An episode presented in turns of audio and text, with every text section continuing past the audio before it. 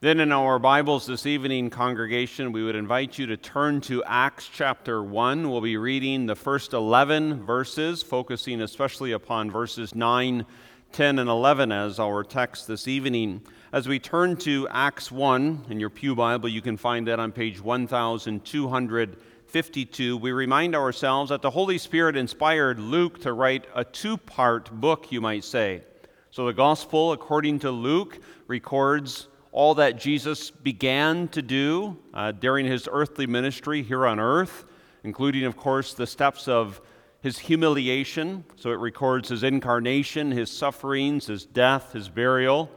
And also then it begins to record uh, the steps of exaltation with the ascension of the Lord Jesus Christ. The book of Acts, you might say, is part two uh, of Luke's account, recording the things that Jesus continues to do uh, as the mediator uh, from his ascended position in heaven. And so we read together this evening from Acts 1, verses 1 through 11. The former account I made, O Theophilus, of all that Jesus began both to do and teach until the day in which he was taken up, after he, through the Holy Spirit, had given commandments to the apostles whom he had chosen, to whom he also presented himself alive after his suffering by many infallible proofs, being seen by them during forty days, and speaking of the things pertaining to the kingdom of God. And being assembled together with them, he commanded them not to depart from Jerusalem, but to wait for the promise of the Father, which he said, You have heard from me. For John truly baptized with water, but you shall be baptized with the Holy Spirit not many days from now. Therefore, when they had come together, they asked him, saying, Lord, will you at this time restore the kingdom to Israel? And he said to them, It is not for you to know times or seasons which the Father has put in his own authority, but you shall receive power when the Holy Spirit has come upon you, and you shall be witnesses to me in Jerusalem and in all Judea and Samaria and to the end of the earth. Now, when he had spoken these things while they watched, he was taken up and a cloud received him out of their sight. And while they looked steadfastly toward heaven as he went up, behold, two men stood by them in white apparel, who also said, Men of Galilee, why do you stand gazing up into heaven? This same Jesus who was taken up from you into heaven will so come in like manner as you saw him go into heaven. Thus far, our reading from the Word of God.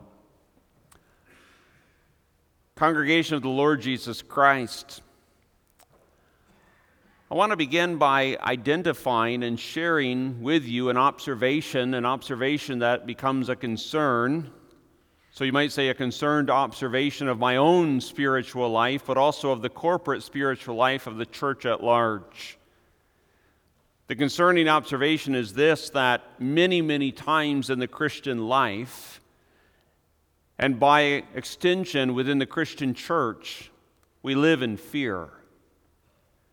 Now, I'm not referring to that godly fear, that what theologians often call a filial fear, a holy sense of awe and reverence before the majesty of the one only triune God.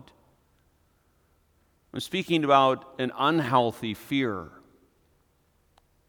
a fear that the disciples often had a fear that they expressed when the boat on the Sea of Galilee in which they were residing began to experience the storm, the wind, and the waves, and they cried out to their master, Lord, don't you care that we're perishing?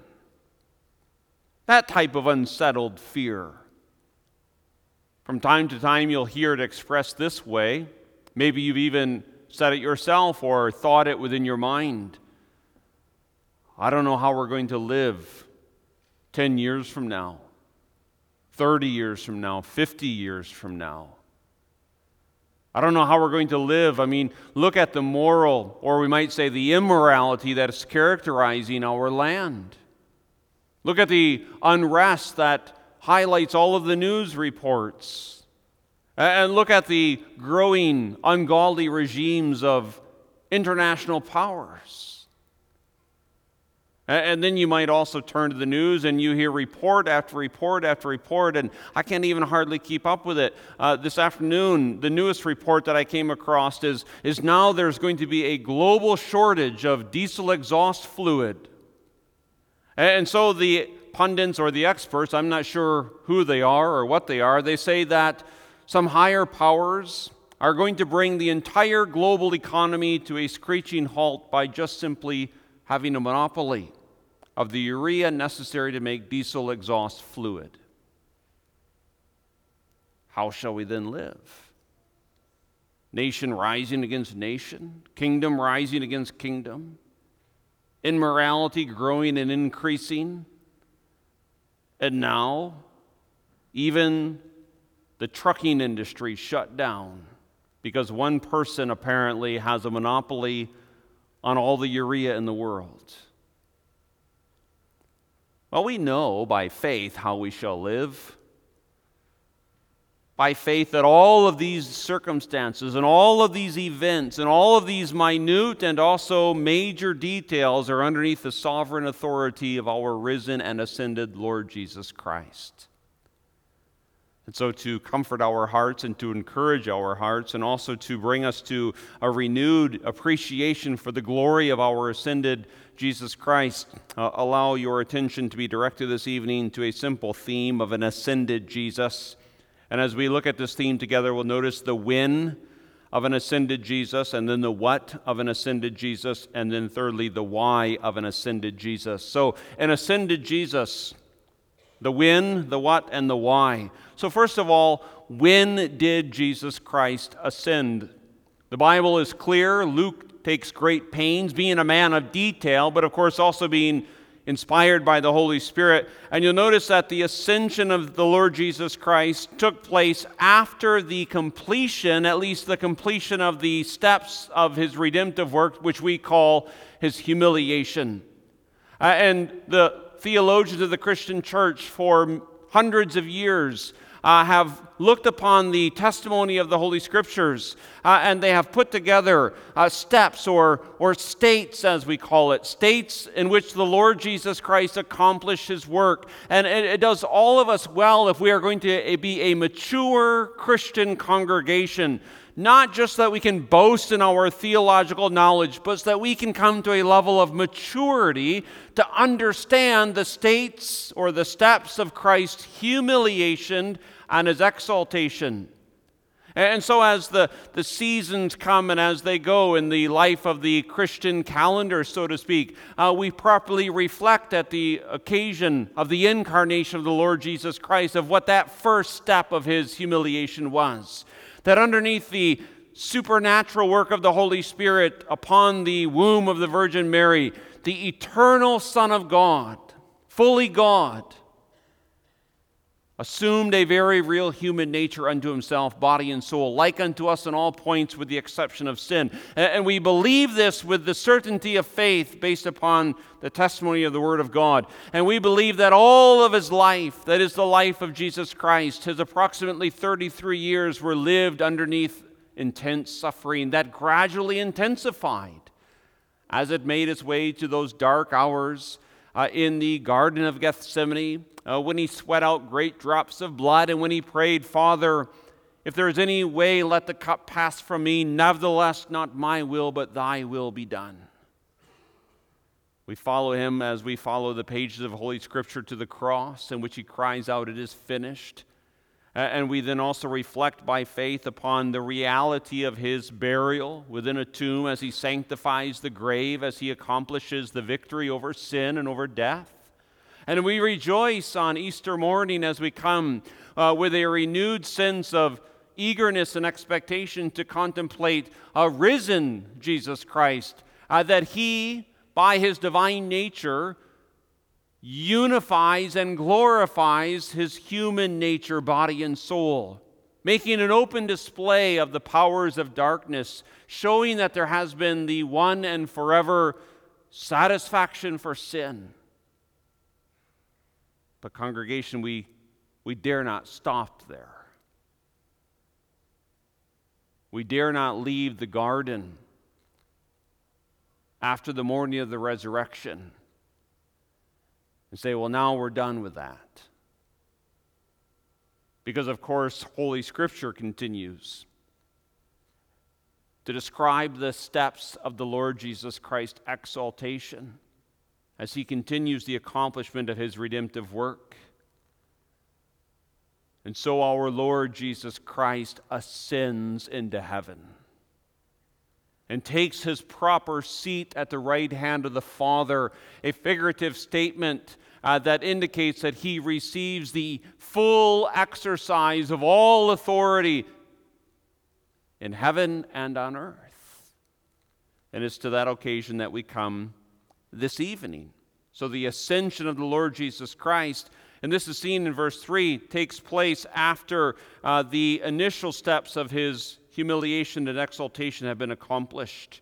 And so you'll notice to whom he also presented himself alive. There's the resurrection. After his suffering, which also would include, of course, his death by many infallible proofs, witnessing and testifying. But notice that the ascension also takes place after the Lord Jesus Christ's work of instruction. It's helpful, and again, we don't emphasize these things just so that we could do very well on a theological quiz or test, but it's helpful for us to think about the work of the Lord Jesus Christ, and first to understand his person. In his person, he has two natures a divine nature He's fully God, co equal, co eternal, and co essential with the Father and the Spirit. He also, in the fullness of time, became very man, so he has a fully human nature, two natures, one person. And then to understand his work, we talk about the states or the steps of humiliation and exaltation, but we also talk about the offices of Christ the office of prophet and of priest and of king. And in his office of prophet, he takes the things of God and communicates those things of God to men. And you see that he's engaged in verse 9 in his prophetic office. Now, when he had spoken these things, well, what things? He's giving instruction, as you can see in verse 7 and 8 about something of the timing of the kingdom of God and something of the uh, agency of the power of the kingdom of God. And this was necessary instruction because the disciples, and this ought to be humbling to us, but also encouraging to us. Even at this point, the disciples do not fully understand the nature of the work of the Lord Jesus Christ and of the nature of the kingdom of heaven.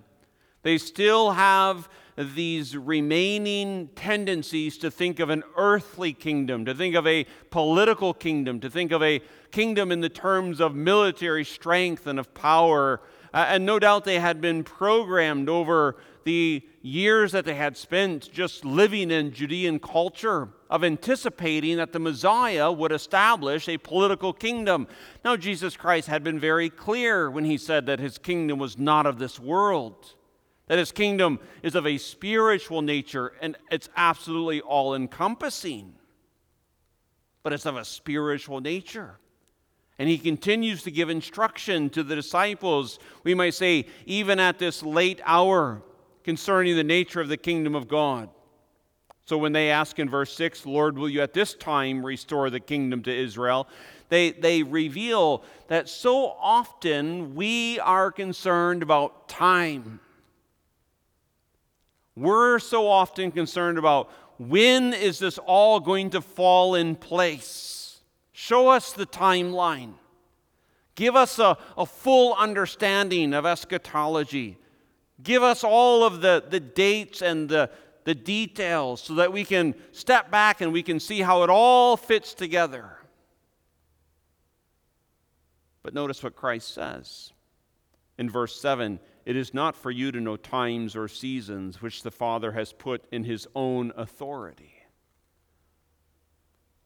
I'm not sure which one of my parents told me this the most, but there were times in which my parents would say the equivalent of you're on a need to know basis. I've used that with my own children sometimes. And parents and children, you also know little kids and older kids can bombard you with questions when, when, when, when, where, where, where, why, why, why. And at times a parent might say, Well, you're on a need to know basis. I'll tell you what you need to know when you need to know it. Basically, that's what Jesus Christ is telling the disciples. Don't worry about times.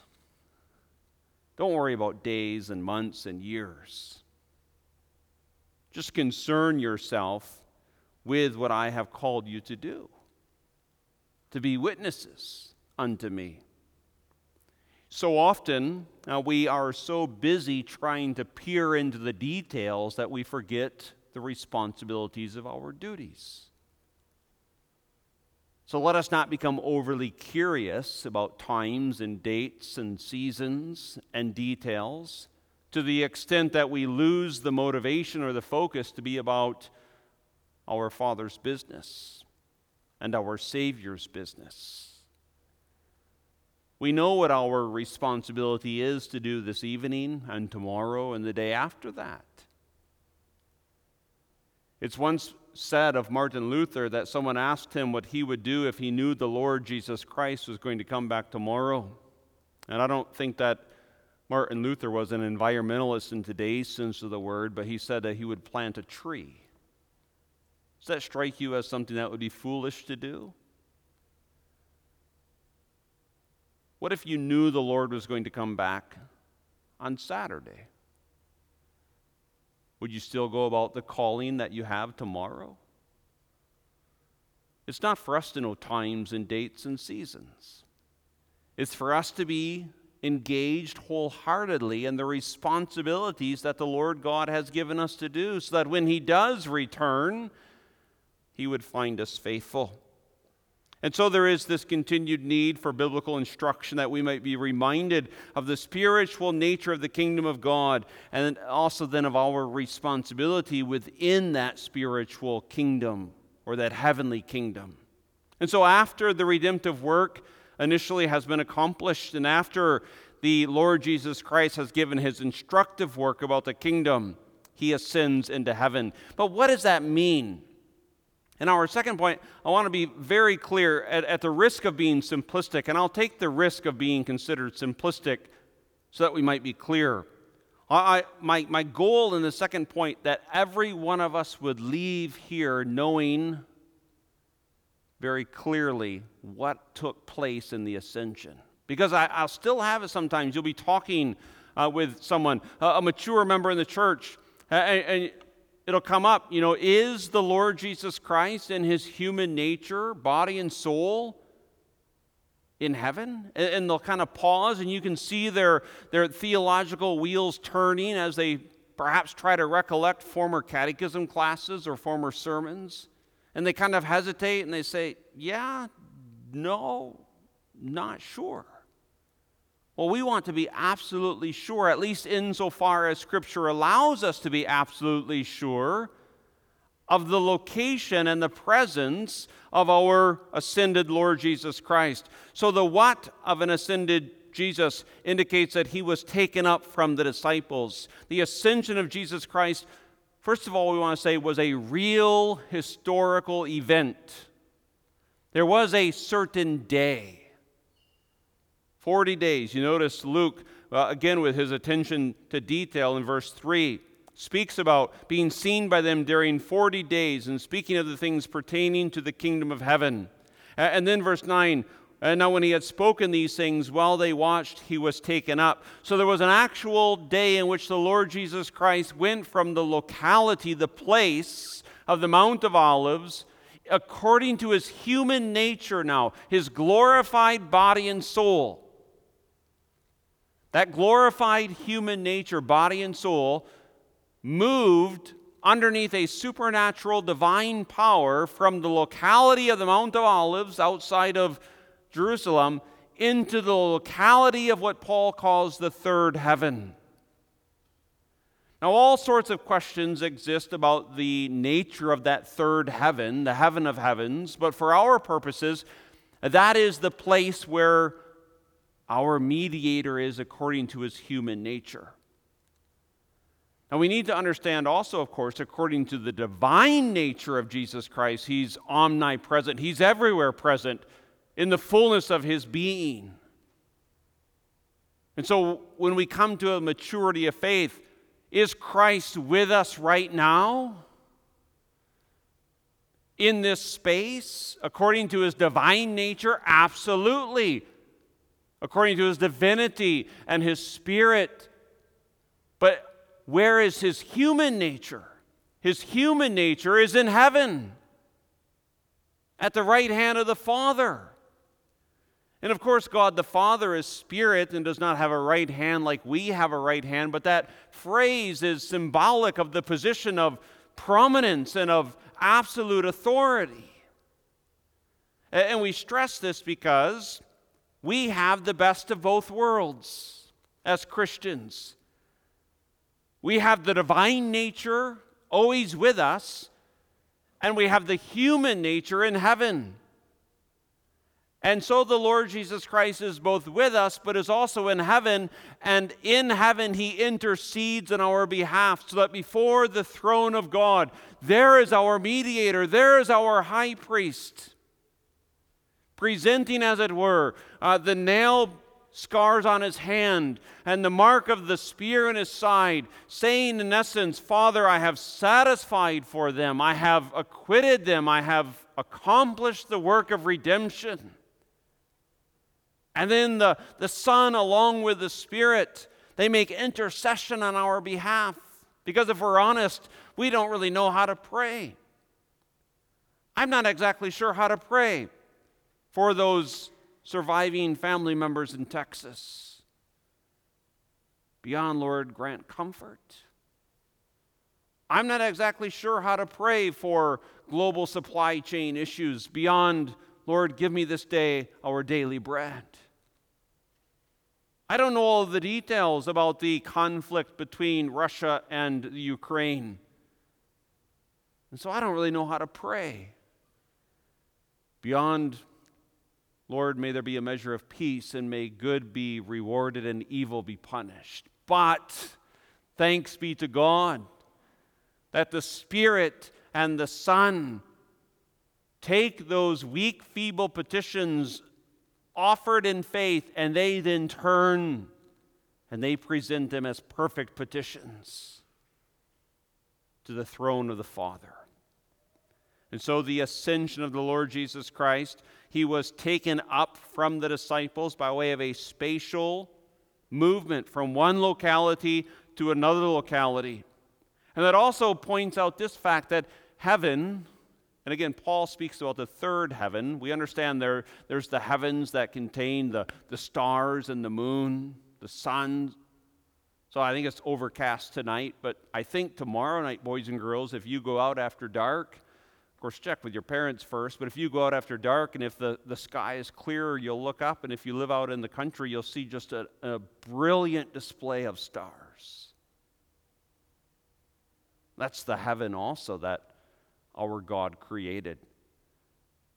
But the third heaven, the heaven of heavens, beyond the stars, beyond the moon, beyond the planets, that's a real place also. And in that real place is where our Savior is according to his human nature. I just simply want to emphasize this. What makes heaven heaven and, and I, I think the, the fad of writing books about going to heaven has, has subdued, at least now. Several years ago, it seemed to be the popular fad. Everybody was writing books. They'd have these traumatic experiences, usually associated with some medical uh, trauma, and, and, they'd travel, they alleged, into heaven, and they saw all sorts of people and things and phenomena. I read a couple of them, completely unprofitable waste of time. One thing that struck me is there was very, very, very, very little mention of Jesus Christ. Now, when you read your Bible and when it talks about heaven, for example, the throne room in the book of Revelation, it's all centered upon Jesus Christ. I don't know all of the details about the heaven of heavens, but this I know. And this is all I need to know is that's where Christ is. And that's where those who believe in Christ will be. And you see, if heaven were not a real place, what hope would there be on earth? Imagine if this earth is all we have. Now, certainly, this is our Father's world, and there are beautiful and wonderful things to enjoy in this earth. But if this earth and if life in this earth is all that we have, well, th- th- then I guess I can understand, if, if that's the case, I can understand why humanity is characterized by futility. I can understand why mankind is going mad. I can understand why depression rates are on the increase and why suicide numbers are on the increase. I can understand if there's no heaven, why there's no hope on earth. And so maybe, maybe it's the task of the Christian church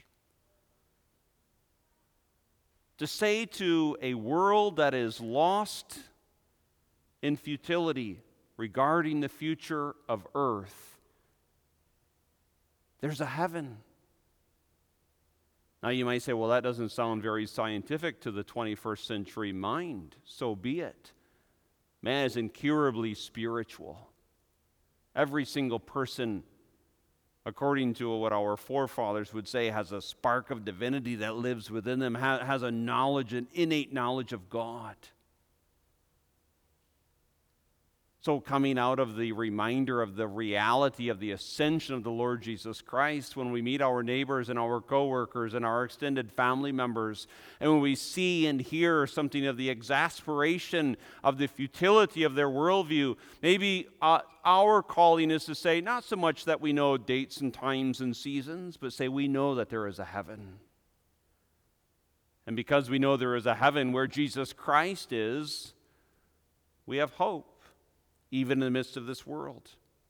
Because that brings us into our third point the why of an ascended Jesus. Uh, why, why did Jesus ascend into heaven? Well, to assume what we call his session. Session, just a, a word that means his rule, his reign. And, and it's my hope that living by faith in the authority of the Word of God, that when we wake up and when we lie down and every moment in between, and also when we sleep in the middle of the night, that we would do so with a measure of peace, not based upon our own strength or our own ingenuity or our own wisdom, but based upon the fact that when we rise, the first moment of the day, Christ is ruling and reigning. And when we drift off into sleep, Christ is ruling and reigning. And when we spend those six, seven, eight, nine, depending on however many hours of sleep you get, when we spend those in a state of slumber. He's not slumbering, but he's eternally vigilant. And he is exercising the authority that has been given unto him by base uh, of his work as mediator. And so you, you notice in, for example, Colossians 1, verse 19 and 20, for it pleased the Father that in him, that is in Christ, all the fullness should dwell and by him to reconcile all things to himself, by him, whether things on earth or things in heaven, having made peace through the blood of his cross. And so maybe the whole world is against us as the Christian church. As we said Sunday, the words of attributed to the life of John Knox. One man, with God, always a majority. Having peace with God through Jesus Christ, we can then know with confidence that He is ruling over His kingdom. And there's absolutely not a single square inch, to borrow the phrase of Abraham Kuyper that has been repeated probably innumerable times, but still ought to bring comfort to our hearts. There's not a single inch in the universe over which Christ does not say, It's mine, it's underneath my authority. Now, this brings about certain obligations, of course, but it also brings about a certain measure of confidence and of, and of peace to be able to say, This area and that area, and all of these nations and all of these kings. And I don't know, maybe, maybe it's my own pessimistic spirit but you know, when you listen to all of the influential, trendy leaders of the day, and as they speak, what I often count as just pompous, empty words, they boast of how they're going to do this and they boast of how they're going to do that. Just remember that when they make their big speeches, when the world leaders gather together for their summits. The anointed of the Lord laughs. Not in a cruel laughter of mockery, but just what are the plans of man compared to the plans of God? And so, given the reality that Jesus Christ has ascended into heaven to rule over all things, Christian, don't let your hearts be troubled. I don't know what life is going to look like in the United States of America 20 years from now. I don't know what our grandchildren will face or our great grandchildren will face. Ours is not to know the times, the dates, the seasons. Ours is to know that Jesus Christ is reigning at the right hand of the Father now. And if time tarries in 20 years, where will he be? On the right hand of the Father, ruling over all things. And if 50 years unfolds, where will he be? On the right hand of the Father. And if hundreds of years, thousands of years of human history are yet to be unfolded, every single day of every single month of every single year will be underneath the authority of the ascended Jesus Christ. But notice that when he leaves, it guarantees his return.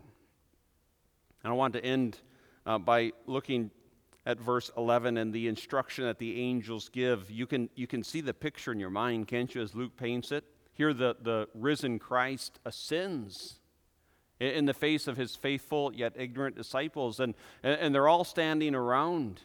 Uh, like, people will do when they are faced with some phenomenon and they're, they're gazing up into heaven. And the angels come and say, Why do you stand gazing up into heaven? This same Jesus, verse 11, who was taken up from you into heaven, will so come in like manner as you saw him go into heaven. In like manner, suddenly, visibly, triumphantly, Jesus Christ will reappear. At the conclusion or the culmination of human history. Uh, this much is quite clear also.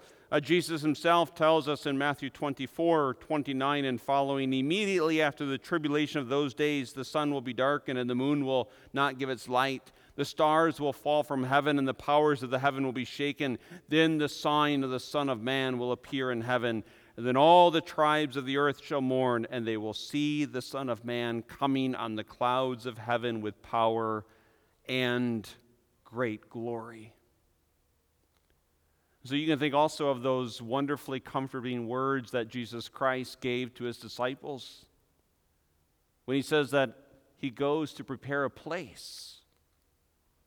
So, on the one hand, you can say that Jesus Christ is seated at the right hand of the Father, ruling and reigning over all things. But in his rule and in his reign, he's also preparing.